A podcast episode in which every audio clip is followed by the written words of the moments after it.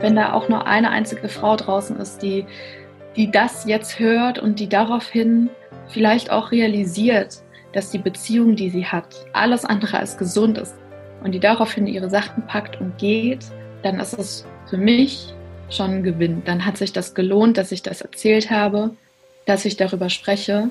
Denn gerade weil ich, glaube ich, auch nach außen hin immer sehr tough, sehr selbstbewusst wirke, kann ich vielleicht anderen auch damit helfen, indem ich von meinem eigenen Kampf erzähle, von, von dem, was ich durchgemacht habe, woran ich fast zerbrochen bin, aber wo ich heute als starke, taffe, selbstbewusste Frau rausgehe und ich wünsche das jeder anderen Frau da draußen auch.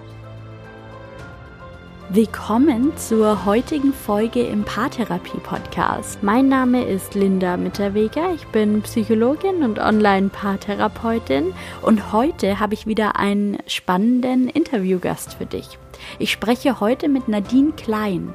Vielleicht kennst du sie aus dem Fernsehen oder auch von Instagram, wo sie sich eine große Reichweite und Community aufgebaut hat. Nadine und ich sprechen heute über toxische Beziehungen. Darüber, woran man erkennt, dass in der Beziehung etwas nicht so läuft, wie es sollte. Darüber, wie sich so eine toxische Beziehung anfühlt und was sie verändert.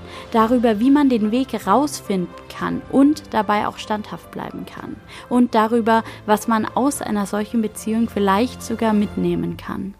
Nadine teilt ihre persönliche Beziehungserfahrung, die Erfahrung einer toxischen Beziehung mit dir, um aufzuklären, um Mut zu machen und um zu unterstützen.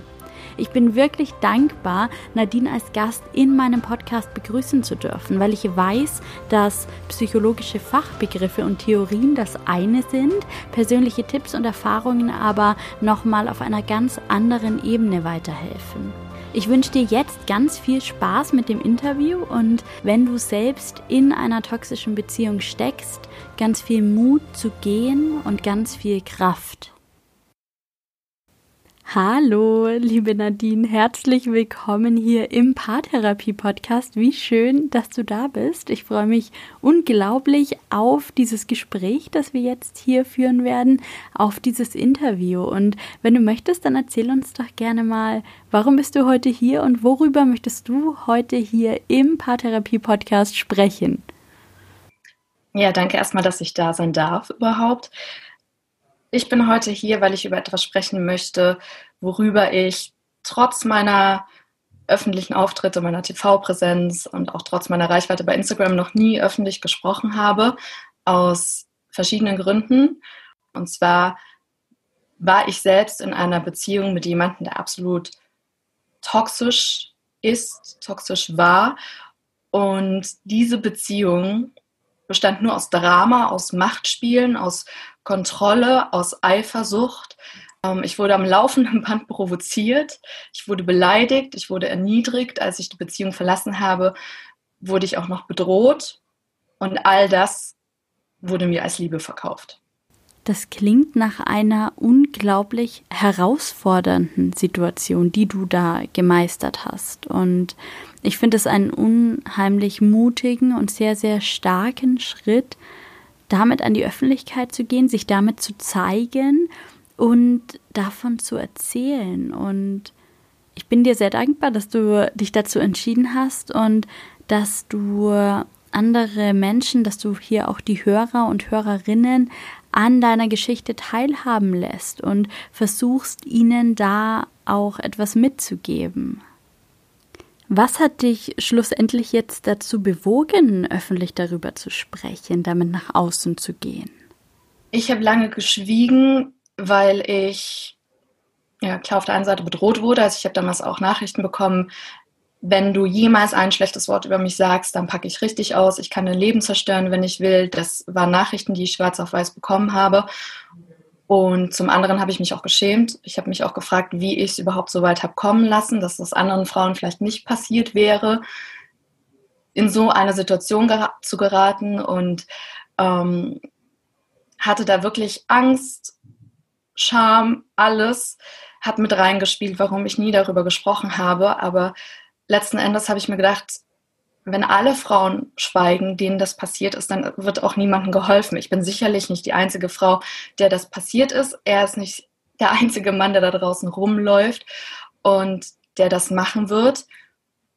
Und letzten Endes kann ich vielleicht durch meine Geschichte, durch das, was ich zu sagen habe, zu erzählen habe, durch das, was mir passiert ist und wie ich es daraus geschafft habe, wie ich heute damit umgehe, vielleicht anderen Frauen auch helfen. Und wenn nur eine einzige Frau da draußen ist, die das hört, die sich in meinen Worten wiedererkennt und die daraufhin sich vielleicht auch eingestehen kann, dass die Beziehung, die sie führt, ebenso ungesund und toxisch ist, wie es bei mir war, und die daraufhin aus der Beziehung rausfindet, dann ist es eigentlich schon ja, dann hat es sich schon gelohnt, dass ich heute hier bin. Absolut. Ich bin mir sehr, sehr sicher, dass du durch deine Geschichte hier ganz vielen Zuhörern oder auch Zuhörerinnen helfen kannst. Dass sich hier einige, die diesen Podcast hören, die sich vielleicht auch gerade selbst mit dem Thema Narzissmus, mit dem Thema toxische Beziehungen auseinandersetzen, in deiner Geschichte wiederfinden. Und deshalb auch an dieser Stelle nochmal vielen, vielen Dank. Danke, dass du deine Geschichte, deine Erlebnisse hier zur Verfügung stellst und danke, dass du damit anderen die Möglichkeit gibst, aus deiner Erfahrung zu lernen und zu lernen, dass sie damit nicht allein sind und dass es viel mehr Menschen betrifft, als man vielleicht auf den ersten Blick so annehmen würde und dass es sehr, sehr helfen kann, darüber zu sprechen, anstatt sich in die Schuld zurückzuziehen, in die Scham zurückzuziehen und zu versuchen, alles ganz allein für sich selbst zu lösen. Und trotzdem bin ich mir ziemlich sicher, dass diese Beziehung ja nicht vom ersten Tag an so toxisch und so verletzend verlaufen ist, sondern dass du irgendwann an einem gewissen Punkt bemerkt hast, dass sich da was verändert hat. Und ich würde dich einladen, nimm uns doch mal mit und erzähl uns, welche Entwicklung in deiner Partnerschaft stattgefunden hat. Es hat so natürlich nicht angefangen und es war auch nicht die ganze Zeit so. Es war ein ständiger Wechsel zwischen guten Phasen und schlechten Phasen. In den guten Zeiten kamen auch die schönsten Worte, die schönsten Versprechungen. Er möchte mich heiraten, er möchte Kinder mit mir bekommen, er liebt mich so sehr. Ich bin die perfekte Frau und ich dachte dann natürlich auch, dass ich äh, einen ganz, ganz tollen Mann gefunden habe. Und dann gab es aber auch noch die schlechten Phasen. Er hatte wahnsinnige Stimmungsschwankungen, er war unfassbar launisch, das kam von einer Sekunde auf die andere, von jetzt auf gleich. Und dann kamen die Beleidigungen, dann kamen Drohungen. Da hat er sich dann natürlich immer rausgeredet, er hat Versprechungen gemacht, es, es wird nicht wieder vorkommen, er wird sich ändern, er will so gar nicht sein, so ist er gar nicht. Er erschrickt vor sich selbst, dass er so ist im Umgang mit mir er hat es dann auch ganz oft darauf geschoben, dass er einen schlechten Tag hat oder dass ihn irgendwas provoziert hat. Meistens war ich schuld, also meistens habe ich ihn dann selbst provoziert, also auf gut Deutsch, wenn ich mich nicht so verhalte, wenn ich es nicht provoziere, dann sagt er das halt auch nicht und dann macht er das nicht und beleidigt mich auch nicht. Also ich bin selber schuld. Und man muss natürlich auch dazu sagen, er hat sich unfassbar schnell provoziert gefühlt. Also wenn ich ihm nachts beim Schlafen den Rücken zugedreht habe, hat er sich provoziert gefühlt. Aus dem Grund hat er mal zwei Tage nicht mit mir gesprochen. Wenn ich in seiner Gegenwart eine SMS bekommen habe, hat er sich provoziert gefühlt. Wenn ich gelacht habe an einem Tag, wo er schlechte Laune hatte, hat er sich auch schon provoziert gefühlt. Da hieß es auch schon, du bist so falsch, du bist so fake. Also im, im Grunde hat er gefühlt alles als Auffassung genommen, um sich provoziert zu fühlen und als Grund genommen, um mich dann zu bestrafen. Also ich wurde entweder durch Schweigen bestraft, durch ignoriert werden. Ich wurde mit bockigen Antworten abgespeist, egal wie, aber er hat mich das dann immer spüren lassen ähm, oder hat mich immer irgendwie abgestraft, weil ich in seinen Augen was falsch gemacht habe. Das war für ihn alles ein riesiges Machtspiel. Und irgendwann habe ich das gemerkt, dass all diese Entschuldigungen, dass all diese Versprechungen einfach nur leere Worte sind und dass es sich einfach nicht ändern wird, dass er sich nicht ändern wird. Und manchmal hat es Tage gedauert, manchmal nur Stunden. Dann hat er genau das Gleiche wieder gemacht. Also es hat sich einfach nichts verändert. Er hat sich immer gleich verhalten und ich habe das einfach zuvor noch nie so erlebt, dass ein Partner mir gegenüber so feindselig eingestellt war, so voller Hass, so voller Wut mir gegenüber in Gesprächen. Und das war einfach der Punkt, wo ich wusste, dass das alles nicht normal ist, dass das alles nicht vergleichbar ist mit Ex-Beziehungen, die ich hatte. Und gleichzeitig wusste ich auch, dass sich das alles nie ändern wird. Wahnsinn. Ja, wenn ich da so die Warnsignale und die Kriterien toxischer Beziehungen im Hinterkopf behalte, dann stimmt da doch ziemlich viel überein. War dir das bewusst? Oder vielleicht anders gefragt, wann wurde dir bewusst, dass du da vielleicht in eine toxische Partnerschaft geraten bist, dass dein damaliger Partner möglicherweise narzisstische Züge hat? Ja, gute Frage. Wo fängt man da an? Ähm also das klingt jetzt natürlich erstmal so, so glasklar, dass das eine Beziehung ist, die ungesund ist, die toxisch ist. Ich muss halt dazu sagen, dass ich damals in der Situation das gar nicht verstanden habe. Also ich habe nicht begriffen, was vor sich geht. Es hat wirklich Wochen und Monate nach der Trennung noch gebraucht, bis ich ansatzweise ein Gefühl dafür bekommen habe, was da eigentlich alles schiefgelaufen ist. Und ich habe einfach nur noch gemerkt, irgendwas stimmt hier hinten und vorne nicht. Und wenn es so weitergeht, gehe ich vor die Hunde und wir kommen einfach nicht auf einen Nenner. Als dir das klar wurde und du diese Erkenntnis hattest, wenn es so weitergeht, dann gehe ich vor die Hunde, wie kam das zustande? Gab es da eine bestimmte Situation, die das ausgelöst hat? Oder wie kamen dir damals überhaupt diese Gedanken, diese Erkenntnis, dass das gefährlich für dich wird, dass du da raus musst? Es war eigentlich über Wochen immer sehr, sehr versteckt, erstmal sehr unterschwellig. Er hat einfach nonstop provoziert.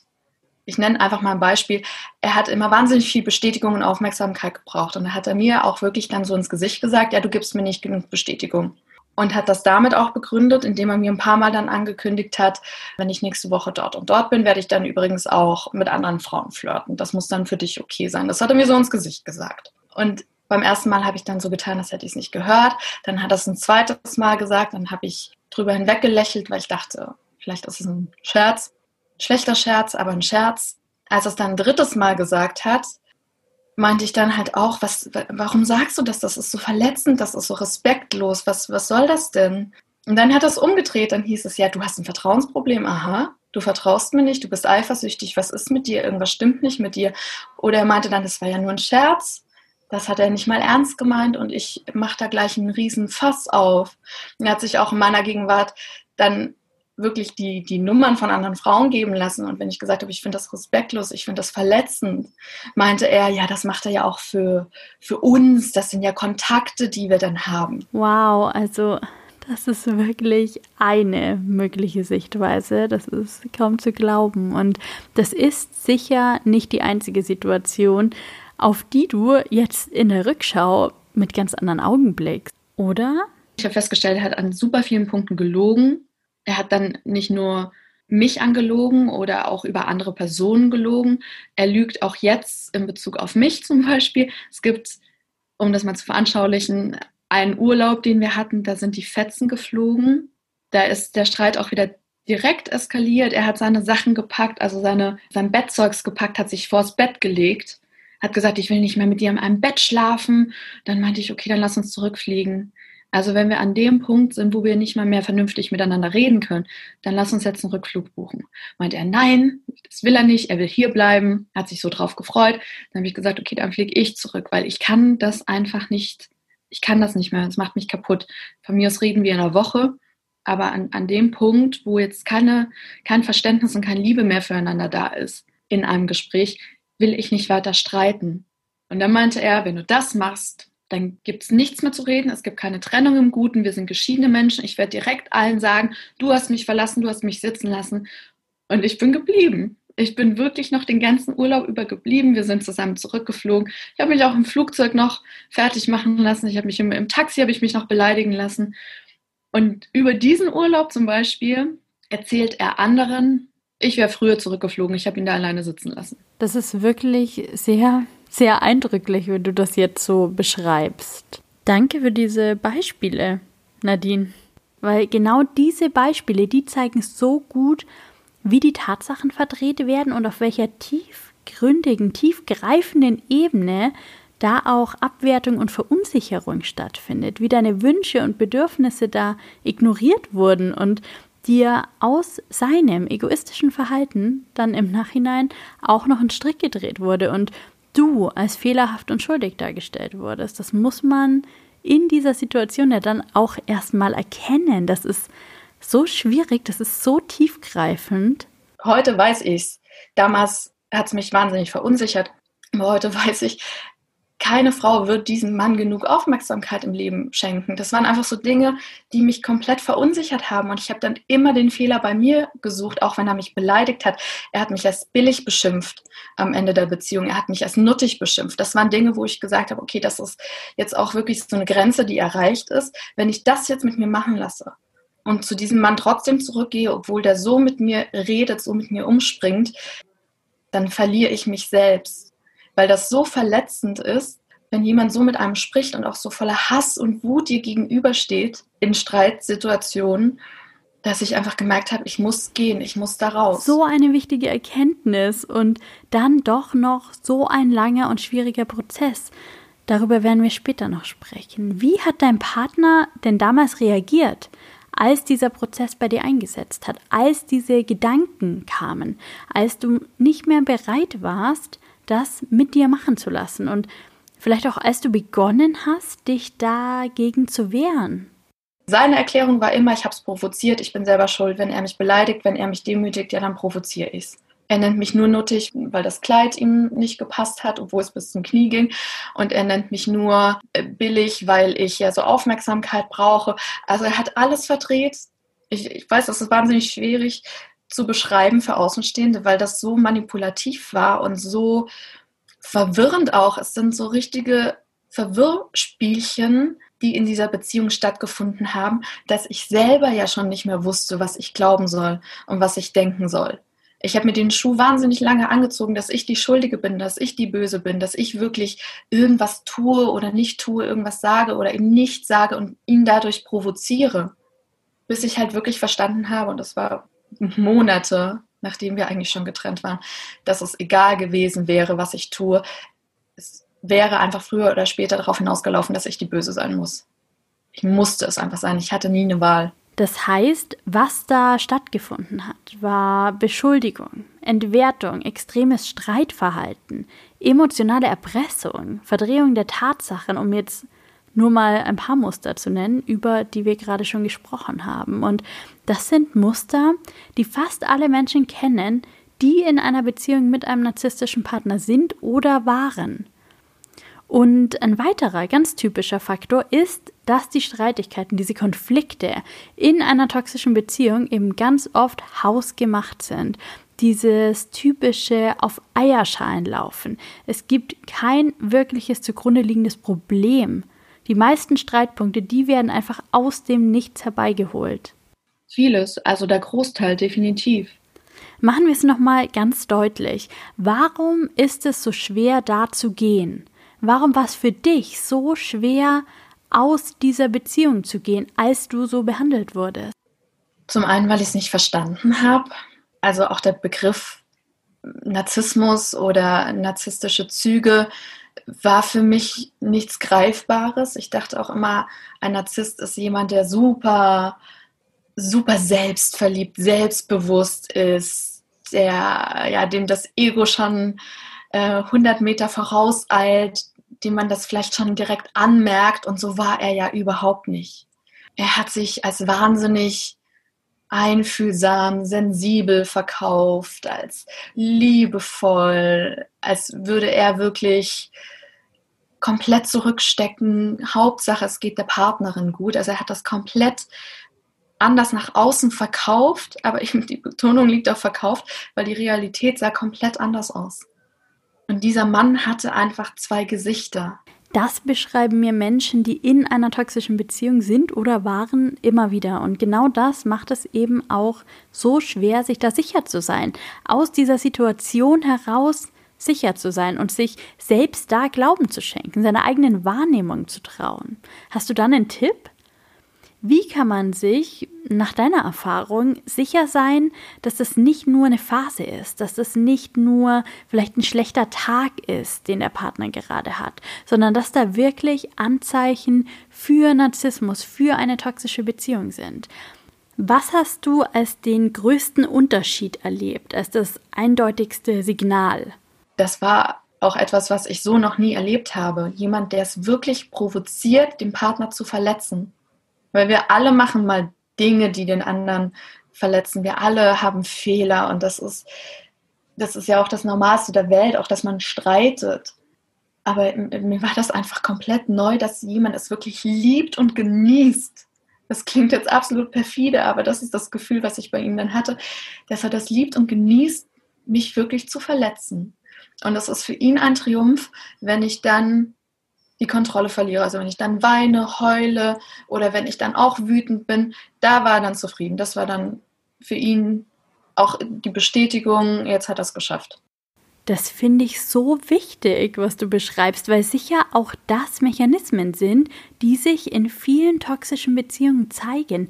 Diese extreme Art, Konflikte anzuzetteln und dann aber auch auszutragen. Da gibt es einen riesigen Unterschied zwischen einer stabilen, einer gesunden Beziehung mit einem vielleicht psychisch gesunden Partner ohne narzisstische Züge und du beschreibst das so schön.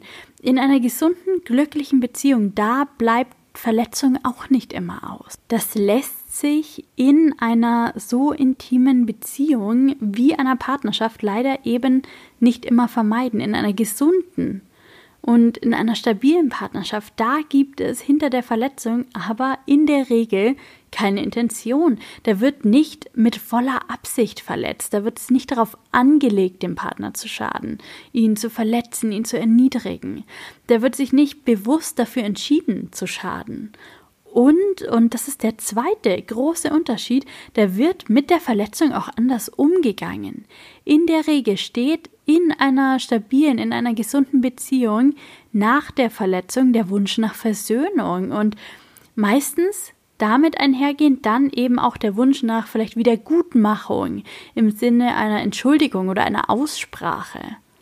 Wie hast du das erlebt? Wie war das in der Partnerschaft, die du beschreibst? Die Versöhnung hatte mir eigentlich immer erstmal untersagt. Oder auch den Streit an sich hat er mir sogar schon untersagt. Also er hat immer so lange provoziert, provoziert, provoziert und mich schikaniert auch, bis ich dann gesagt habe, okay, es reicht. Sag, sag, was los ist, sag, was dich stört, sag, was ich gemacht habe. Ich merke ja, dass irgendwas im Raum steht und entweder du, du sagst das jetzt und wir sprechen drüber und schaffen das aus der Welt oder wir reden dann halt beide nicht mehr miteinander. Wir ignorieren uns dann beide. Aber was ist das für eine Beziehung? Und dann hat er sich da immer rausgezogen. Dann hat er mich entweder mal sitzen lassen. Also im Urlaub ist er immer gerne abgehauen dann einfach. Ich wusste dann auch immer nicht, wo er hin ist, wann er wiederkommt, ob er überhaupt wiederkommt. Er hat dann immer nur gesagt, er will jetzt nichts mit mir machen, er will mich jetzt nicht sehen und war weg. Und auch zu Hause hat er mich dann entweder stundenlang oder auch tagelang teilweise in meiner Unsicherheit komplett schmoren lassen. Er hat dann immer gesagt, er will jetzt nicht reden. Ich, ich zwinge ihn zu reden. Ich bin aggressiv. Ich möchte streiten. Ich habe gesagt, ich möchte die Dinge halt klären. Und wenn wir jetzt gerade auch wütend aufeinander sind, dann klären wir sie halt von mir aus morgen. Das ist ja auch kein Problem. Oder in einer Woche. Aber er hat mir das immer komplett untersagt und meinte immer, ja, nein, wir sind geschiedene Menschen. Wir gehen getrennte Wege. Ähm, melde dich nicht mehr bei mir. Lösch meine Nummer. Also absolut theatralisch zum Teil auch. Aber Hauptsache, er lässt mich erstmal im Unklaren und, und gibt mir die Möglichkeit der Versöhnung oder auch des Klärens nicht. Und das ist für mich auch die absolute Hölle gewesen.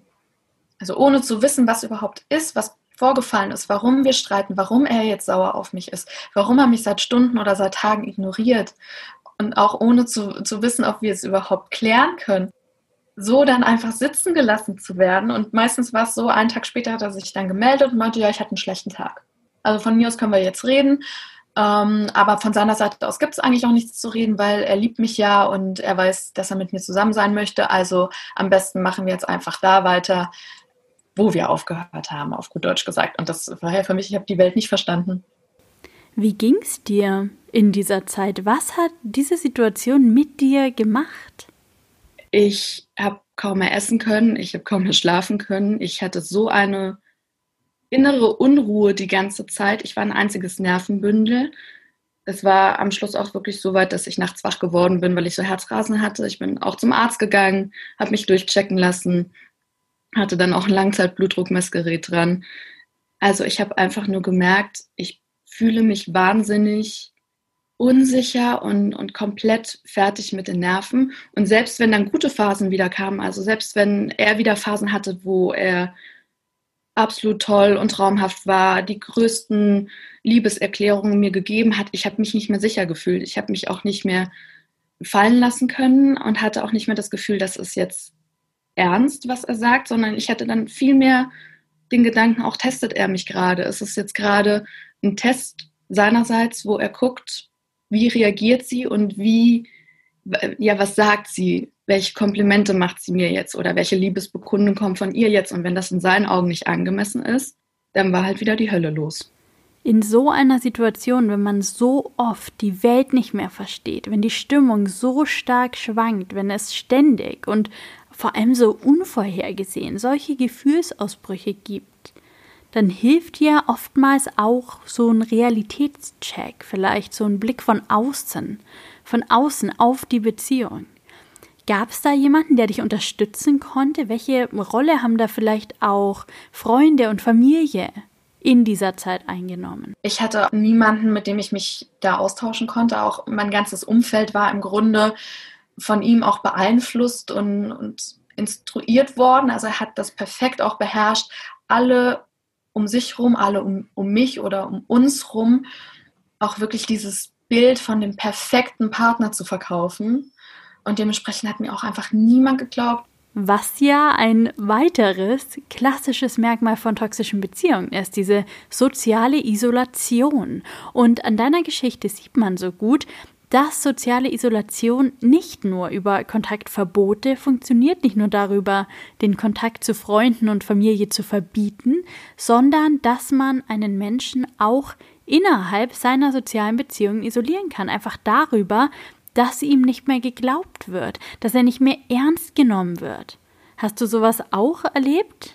Also das war auf jeden Fall ganz, ganz schwierig, weil ich das Gefühl hatte, ich stoße nur auf taube Ohren. Er hat das natürlich immer sehr nach außen verkauft, wie er ist, wie unsere Beziehung ist, wie harmonisch, wie sensibel, wie einfühlsam er ist. Und dementsprechend hat mir auch erstmal niemand geglaubt, wenn ich gesagt habe, irgendwas stimmt da nicht, irgendwas läuft da nicht richtig, ich habe ein komisches Gefühl bei der Sache, es gibt so viele Sachen, die ich nicht verstehe wo ich sein Verhalten nicht verstehe, da hat mir halt wirklich erstmal niemand geglaubt. Also weder Familie noch Freunde, alle waren halt total überrascht und meinten immer, ja, hm, interpretier da jetzt mal nichts rein.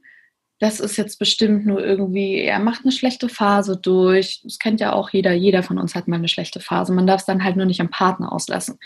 Oder dann hattet ihr halt eine Meinungsverschiedenheit, dann klärt das halt nochmal. Es war ja auch immer mein Gedanke, dass man alles klären kann, dass man sich über alles einig wird, selbst wenn man sich einig wird, dass man sich nicht einig wird und dann getrennte Wege geht. Aber ich war der Meinung, man kann über alles im Leben reden und auch mit jedem Menschen kann man irgendwie reden. Und deswegen musste ich unfassbar lange das auch alles mit mir erstmal ausmachen. Du hast es jetzt schon angedeutet. Irgendwann ist es dir gelungen, den Weg aus dieser Beziehung zu gehen. Du hast dich getrennt. Nimm uns doch mal mit dahin. Wie ist dir das gelungen und welche Herausforderungen haben sich da vielleicht auch noch gestellt? Ja, die Trennung war ehrlich gesagt die Hölle. Also da bin ich dann richtig, richtig durchs Fegefeuer gegangen. Er hat erstmal noch versucht, mich umzustimmen, das, das Ruder nochmal rumzureißen. Hat mir auch versichert, jetzt hat er es verstanden, jetzt hat er seine Fehler eingesehen, jetzt hätte sich ja alles geändert. Wenn ich jetzt auf die Trennung beharre, nehme ich ihm die, die zweite Chance. Und eigentlich hatte er ja schon, das war ja nicht mal die zweite Chance, das war die dritte, die vierte, keine Ahnung was, wenn man bedenkt, wie oft er im Streit Schluss gemacht hat.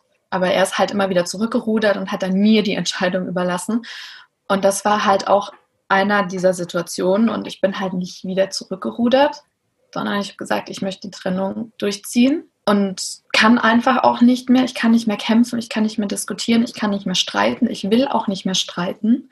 Vor allem nicht, wenn ich merke, dass da einfach keine Reflexion da ist und keine Einsicht und auch kein, keine Empathie Das ist auch ein wahnsinnig wichtiges Wort, weil ich habe nie gemerkt, dass er auch eine ansatzweise empathisch war mit mir, verstanden hat, was er gerade wirklich macht. Und auf der einen Seite hat er dann mir verkündet, ja, jetzt hätte sich ja alles geändert. Auf der anderen Seite habe ich aber Nachrichten bekommen, die jenseits von Gut und Böse waren. Also auf der einen Seite auch dieses, ja, sag du nur ein schlechtes Wort über mich und ich mache dich richtig fertig. Genauso habe ich auch Nachrichten bekommen. Ähm, ich lese übrigens alle deine Nachrichten immer mit auf dem Handy. Und wenn du das nicht willst, musst du halt deine Passwörter ändern.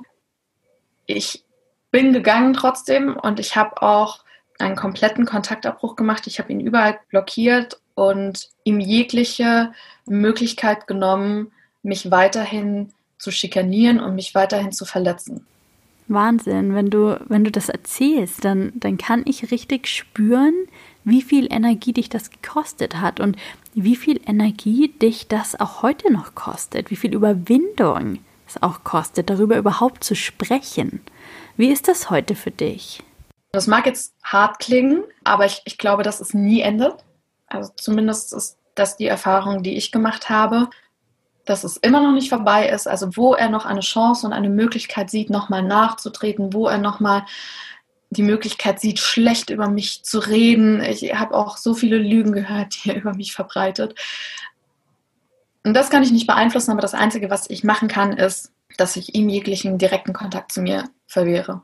Das war für mich auch unfassbar schwer, hat auch Wochen gedauert, bis ich das begriffen habe, weil eigentlich bin ich so, dass ich sage, man kann alles klären, man kann mit jedem reden, man muss nicht im Schlechten auseinandergehen irgendwie wird man sich einig und selbst wenn man sich einig wird, dass man sich nicht einig wird, auf gut Deutsch gesagt, dann wünscht man sich halt alles gut und getrennte Wege, weil irgendwas hat man ja füreinander empfunden. Man hat ja den gleichen Lebensweg geteilt für eine Zeit lang.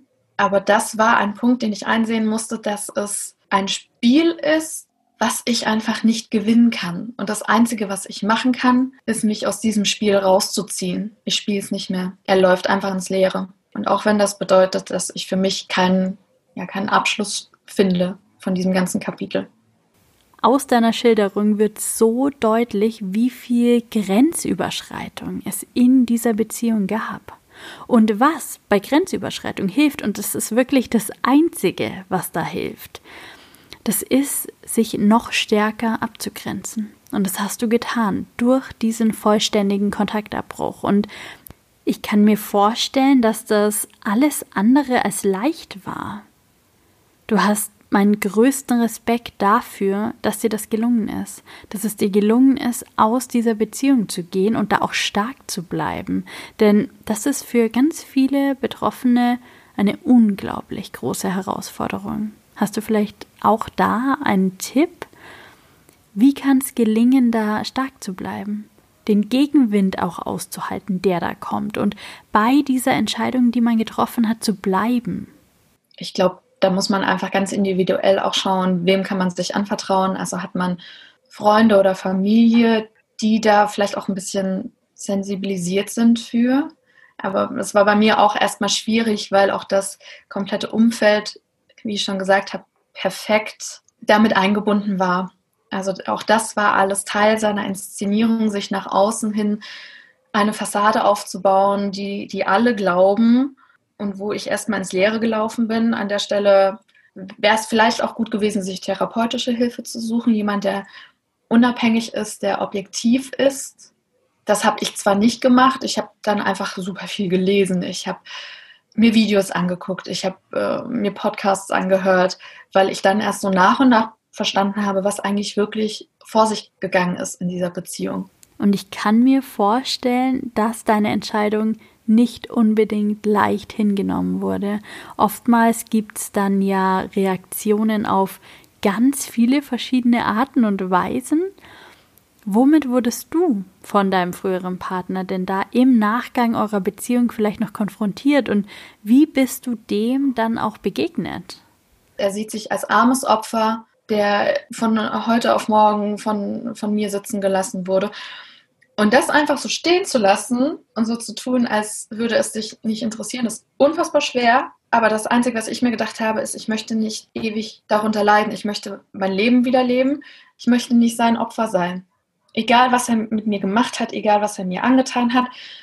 ich gebe ihm diese Genugtuung nicht, ich gebe ihm auch nicht die Aufmerksamkeit. Und das war auch ein Grund, warum ich nie öffentlich darüber gesprochen habe. Diese Aufmerksamkeit, die er bekommen hätte, das wäre wieder so Bestätigung für ihn gewesen. Das ist genau das, was er möchte. Auch zu sehen, aha, ich habe sie habe sie fertig gemacht, ich habe sie gebrochen. Eben weil ich auch nach außen hin immer tough wirke, ich wirke immer mega selbstbewusst, ich wirke so, als hätte ich mein Leben wunderbar im Griff und unter Kontrolle. Und das wäre für ihn einfach die komplette Bestätigung und der Gewinn zu sehen, ich habe es geschafft. Und dem wollte ich ihm einfach nie geben. Also diese Genugtuung und diese Bestätigung bekommt er nicht von mir. Ein unglaublich starkes Statement und so wichtig sich selbst starke Grenzen zu setzen. Grenzen, die man auch selbst nicht übertritt, um eben stark bleiben zu können. Oft zeigt sich ja nach einer vermeintlich negativen Erfahrung dann doch die ein oder andere Lehre, die damit einhergeht. Das ein oder andere Learning vielleicht. Wie ist das bei dir? Wie siehst du aus heutiger Perspektive auf diese Zeit? Es hat mich schon extrem verändert, auch muss ich sagen. Ich bin viel klarer geworden in dem, was ich möchte, was ich nicht möchte, was ich mir gefallen lasse, auch in der Beziehung. Und ich hoffe mal, oder ich würde wirklich mal felsenfest behaupten, dass ich das heute definitiv nicht mehr mit mir machen lassen würde. Aber meine Alarmglocken schrillen jetzt einfach auch früher. Ich bin sehr sensibel jetzt für solche Anzeichen, aber habe daraus auch viel Positives für mich gezogen. Zumindest habe ich das einfach auch versucht. Ich wollte das einfach für mich so angehen, dass ich eben nicht als Opfer aus dieser Beziehung rausgehe. Es ist was, was mir passiert ist. Es ist eine Beziehung, in der ich mich befunden habe. Aber ich mag einfach diesen Opferbegriff nicht, weil das hat immer so was Leidendes, so was Gebrochenes. Und ich war immer in meinem Leben, egal was mir passiert ist, egal wie viel Scheiße mir passiert ist, war ich immer jemand, ich habe mich wieder aufgerappelt, ich habe weitergemacht. Und ich will mich einfach auch von so etwas nicht kaputt machen lassen. Und letzten Endes hat es mich zu einer stärkeren Person gemacht, zu einer tafferen Person, zu einer Frau, die auch nochmal dazugelernt hat. Ich bin der Meinung, wir werden nie alt genug, um zu sagen, ich kann nichts mehr dazulernen, auch über mich selbst, weil diese Beziehung hat unfassbar viel über mich selbst auch ausgesagt, dass ich den Fehler auch immer bei mir suche, dass ich auch immer denke, ich bin nicht gut genug für meinen Partner oder für andere Menschen. Und diesen Punkt hat er sicherlich auch ein Stück weit gespürt und hat es einfach komplett ausgenutzt, diese Unsicherheit bei mir und auch diese, diese Angst, etwas falsch zu machen, die Angst, nicht gut genug zu sein, die Angst, nicht zu genügen. Genau diese Unsicherheiten hat er genommen und auf die Spitze getrieben und das auch zu begreifen, dass das auch viel über mich gesagt hat, dass ich daran eben arbeiten muss, dass ich an mir auch arbeiten muss, das hat mir wirklich viel Positives auch mitgegeben. Und das, auch wenn ich das niemandem wünsche, das auf diese Art und Weise zu lernen, aber auch das ist eine unglaublich wichtige Lehre. Das kann dir jetzt helfen zu lernen, dich besser abzugrenzen, deinen Selbstwert zu stärken, besser mit dir selbst umzugehen, zu lernen, was du wert bist und was du auch verdient hast. Also es ist toll, wenn man, wenn man ein gutes Herz hat, wenn man empathisch ist und wenn man mit dem Partner zusammen an der Beziehung arbeitet weil jeder von uns hat Fehler, jeder von uns hat Unsicherheiten, jeder von uns hat Ängste. Ich genauso. Ich bin auch nicht fehlerfrei. Aber das ist die große Herausforderung in der Beziehung, sich wirklich darauf einzulassen, zusammen daran zu arbeiten und darüber zu kommunizieren. Aber es müssen einfach auch beide wollen. Und wenn eine Person da ist, wenn ein Partner da ist, der komplett unglücklich und unzufrieden ist und irgendwelche ich sag mal, irgendwelche eigenen Dämonen bekämpft, das darf er dem anderen nicht aufbürden. Ich habe das bei ihm ja alles gesehen, seine eigenen Unsicherheiten, seine eigenen Verletztheiten. Er macht das nicht, weil er ein böser Mensch ist. Er macht das, weil er selber mit sich überhaupt nicht im Reinen ist und überhaupt nicht klarkommt. Aber das darf er niemand anderem aufbürden. Und das ist einfach auch der große Punkt, den man erkennen muss. Wenn du mit dir selbst nicht glücklich bist, dann kann auch niemand anderes dich glücklich machen. Gibt's was, was du anderen Menschen, die vielleicht in einer ähnlichen Situation stecken, gern mitgeben möchtest, wodurch du sie vielleicht auch noch bestärken möchtest in ihrem Tun und in ihrem Sein? Ich musste ja auch irgendwie damit abschließen. Also ansonsten hätte ich damit nie wirklich einen Abschluss finden können, weil dieses Spiel ewig und drei Tage weitergehen würde. Aber im Grunde, wenn ich jetzt zurückblicke, eigentlich können einem solche Menschen nur leid tun Also jeder macht irgendwelche Scheiß im Leben mit. Ich habe auch so viel mitgemacht. Ich könnte rein theoretisch das größte Arschloch der Nation sein. Sorry, ich weiß nicht, ob man das Wort jetzt sagen darf in einem Podcast. Aber die Frage ist ja, lässt du das mit dir machen und rechtfertigt das, wenn du dann mit anderen Menschen schlecht umgehst? Nein. Also es zeigt viel, viel mehr Größe, das für sich dann zu verarbeiten, daraus zu lernen, auch aus den eigenen Fehlern zu lernen und auch zu sagen, okay, das wird mir kein zweites Mal passieren und sein Leben zu leben und, und glücklich zu werden. Und genau das ist auch das, was ich ähm, gemacht habe, dass ich daraus so viel Stärke und Kraft gewonnen habe, weil ich mich durch niemanden und auch nicht durch ihn zu Hass und, und Wut und Aggression verleiten lassen möchte. Und das Recht hatte er auch nicht bei mir. Ich habe wirklich den Eindruck, dass du da heute eine sehr, sehr weise und sehr reflektierte Sicht auf diese Situation hast. Und ich finde, dass da eine außerordentliche Großzügigkeit mitschwingt, wenn du sprichst. Eine Großzügigkeit, die sagt, ich bin vielleicht nicht damit einverstanden, was da passiert ist und welches Verhalten da gezeigt wurde aber ich kann die Geschichte und die eigentlichen Bedürfnisse dahinter sehen und ich kann vielleicht sogar vergeben, um Frieden für mich und für mein eigenes Leben zu gewinnen. Die größte Lehre, die ich gemacht habe, ist, dass ich wirklich drauf schaue, wie verhält sich jemand mir gegenüber. Ich lasse mich nicht mehr von Worten blenden, ich lasse mich nicht mehr von Versprechungen blenden, sondern ich muss wirklich sehen, wie jemand mir gegenüber sich benimmt welches Verhalten er an den Tag legt. Und nur das zählt für mich, weil reden kann, kann jeder und versprechen kann auch jeder viel. Ich muss einfach merken, der andere tritt mir gegenüber respektvoll auf und mit Empathie. Ich glaube, das ist auch ein ganz, ganz wichtiger Punkt, egal ob es um Freundschaften geht oder Beziehungen geht. Aber es muss einfach Respekt und Empathie vorhanden sein, weil ansonsten ist dieses Miteinander immer, immer sehr, sehr einseitig. Okay, das heißt, Respekt und Empathie sind zwei grundlegende Voraussetzungen, die du in einer Partnerschaft erwartest und die dir in einer gewissen Weise zeigen, hier bin ich sicher. Und was du gerade auch angesprochen hast, die Taten sind es, was zählt. Es kann viele leere Worte geben, nur die Taten zählen, nur das, was dann wirklich folgt. Das finde ich einen extrem wichtigen Punkt und zum anderen, auch wenn ich es nicht verstanden habe, was damals vor sich geht, ich habe es gefühlt, also mein Bauchgefühl hat mir gesagt, das ist eine Beziehung, die absolut ungesund ist.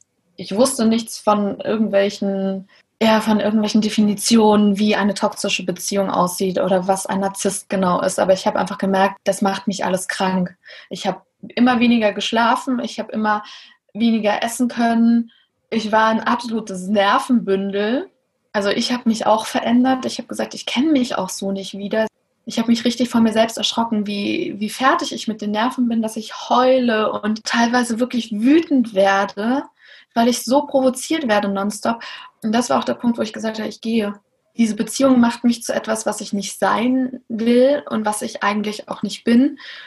Und das war einfach zu viel irgendwann. Das glaube ich dir und das merke ich auch im Gespräch mit dir. Ich merke, wie dich das immer noch berührt. Und ich danke dir aus vollem Herzen dafür, dass du deine Geschichte heute hier im Podcast mit mir und mit allen Zuhörern und Zuhörerinnen geteilt hast. Du bist hierher gekommen mit dem Wunsch, Menschen durch deine Geschichte zu unterstützen. Und ich glaube, dass uns das hier mit diesem Interview gelungen ist. Ich glaube, dass deine Geschichte sehr viele Menschen unterstützt und ermutigt. Ich hoffe es. Wie geht's dir jetzt damit? Ich glaube, wichtig ist es einfach, den Mut zu haben, zu gehen. In einer solchen Situation absolut. Es ist keine Schande, wenn einem sowas passiert. Das, das spricht nur dafür, dass man, ähm, ja, dass man ein Mensch mit einem guten Herzen ist. Und das gute Herz muss man sich einfach auch beschützen, bewahren. Pack's ein, nimm's mit und gib's jemanden, der dir gut tut. Absolut. Und ich denke, das sind wunderbare Schlussworte. Liebe Nadine, danke, danke, dass du hier bist. Danke, dass du so viel Mut machst Danke, dass du deine Geschichte mit uns geteilt hast. Danke, dass du deine Erfahrung zur Verfügung stellst, damit wir daraus lernen können. Es war mir eine unglaubliche Freude, dich hier im Paartherapie-Podcast zu Gast zu haben. Ich konnte für mich ganz viel mitnehmen und ich denke, damit bin ich nicht allein. Ja, vielen herzlichen Dank, dass ich hier sein durfte und das äh, fällt mir auch alles unfassbar schwer, darüber zu sprechen, aber ich hoffe, dass es bei den richtigen Personen ankommt, bei Personen, die es brauchen können, die vielleicht einfach eine Portion Mut brauchen gerade. Und das wünsche ich einfach jedem, der da draußen ist.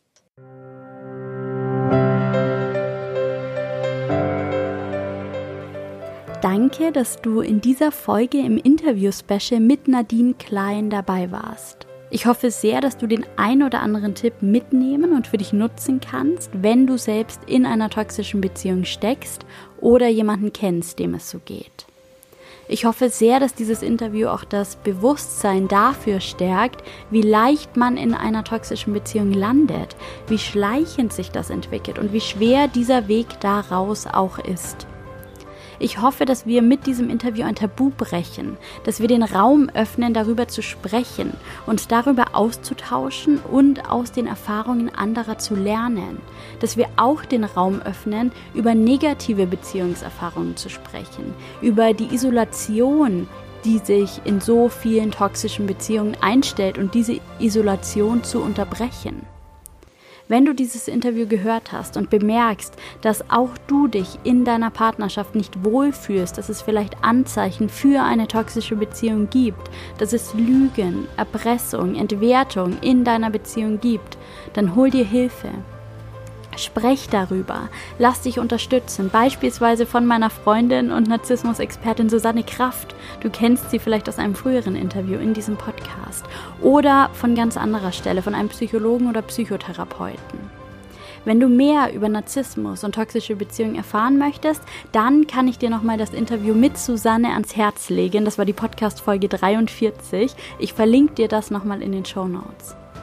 Danke, dass du heute dabei warst. Danke auch Nadine für deine Offenheit, deinen Mut und deine Stärke, hier im Podcast so offen zu sprechen. Mach's gut, lass es dir gut gehen und bis bald. Deine Linda.